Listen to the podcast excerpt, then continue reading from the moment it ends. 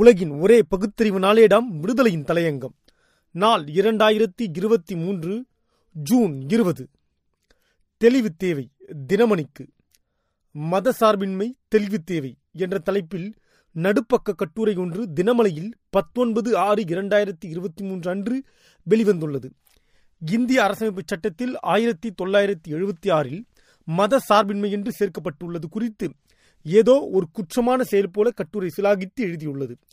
மத சார்பின்மை குறித்து ஆர் எஸ் எஸ் பரிவாரங்கள் பிஜேபி வரை மாறுபட்ட கருத்துக்கள் உண்டு என்பது வெளிப்படை. கட்டுரையாளர் ஆர் எஸ் எஸ் பற்றி புலகாகிதத்தோடு எழுதியிருப்பதிலிருந்தே அவர் கருத்து என்ன என்பது உள்ளங்கை நெல்லிக்கனியாகவே தெரிகிறது. மூன்று முறை ஆர் எஸ் எஸ் தடை செய்யப்பட்டது ஏன் என்பதை கவனிக்க வேண்டாமா? ஆர் எஸ் எஸ்ஐ நேருவே பாராட்டியிருக்கிறார், அம்பேத்கரே பாராட்டியிருக்கிறார் என்பதெல்லாம் எந்த அடிப்படையில் என்பதை விளக்க வேண்டாமா? காந்தியாரே பாராட்டியிருக்கிறார் என்று கூட சங் பரிவார்கள் கூறுவதுண்டு. வார்தாவில் நடைபெற்ற ஆர் எஸ் எஸ் பயிற்சி முகாமை பார்வையிட்ட காந்தியார் ஆர் எஸ் எஸ்ஐ பாராட்டியதாக ஒரு கதையளப்பு. உண்மையிலேயே ஆர் எஸ் எஸ் பற்றி காந்தியார் என்ன கூறினார்? ஹிட்லர், முசோலினி போன்றவர்களின் நாசிச பாசிச படைகளும் ஆர் எஸ் எஸ் போலதான் வேலை செய்தன என்று முகத்தில் அரைந்தாற் போல காந்தியார் கூறவில்லையா? அம்பேத்கர் ஜெயந்தியையும் நடத்த தொடங்கியுள்ளனர். நான் இந்துவாக பிறந்தேன், ஆனால் இந்துவாக சாக மாட்டேன் என்று சொன்னதோடு மட்டுமல்லாமல் செய்து காட்டிய அம்பேத்கரை பற்றி பேச இந்த ஆர் எஸ் எஸ் நாக்குகளுக்கு பொருத்தமோ தகுதியோ உண்டா? நேருவின் பாராட்டுதல்களையும் பெற்றது ஆர் எஸ் எஸ் என்று எழுதுவதற்கு எத்தனை மடங்கு நேர்மையின்மை தேவைப்படும்?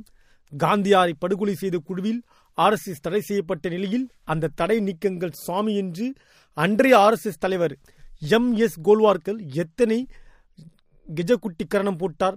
கடைசியாக காஞ்சி சங்கராச்சாரியார், சந்திரசேகர சரஸ்வதி மூக்கை நுழைத்து வக்கீல் டி ஆர் ரவி சாஸ்திரி மூலம் நேருவை அணுகி தடை நீக்கப்பட்டது என்பதை ஆடிட்டர் எஸ் குருமூர்த்தி ஐயர் எழுதியுண்டே.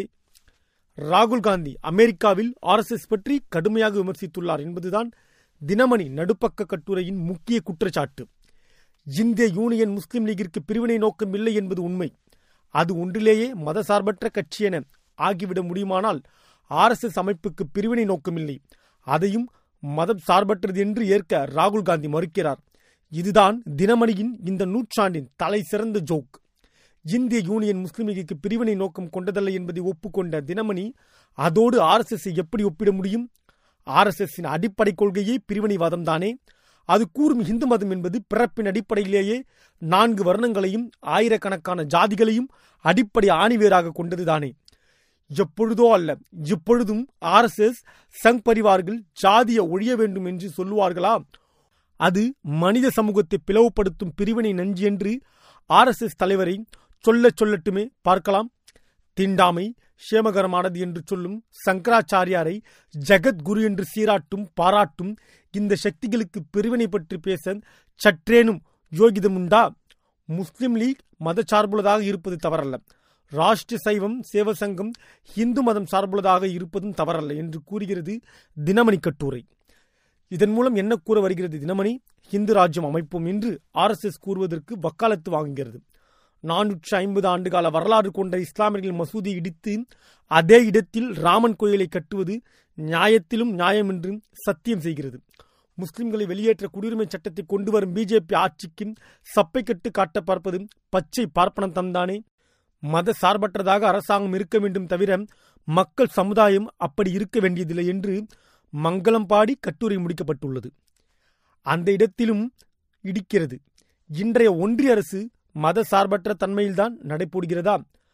காசி சிவன் கோயிலை புனருத்தரணம் செய்வது, அயோத்தியில் ராமன் கோயில் கட்டுவதில் பிரதமரே முற்றாண்டி கட்டி மும்முரமாக ஈடுபடுவது தினமணி கூறும் மதச்சார்பற்றதாக அரசாங்கம் இருக்க வேண்டும் என்பதற்கு இயல்பு உடையதுதானாம்.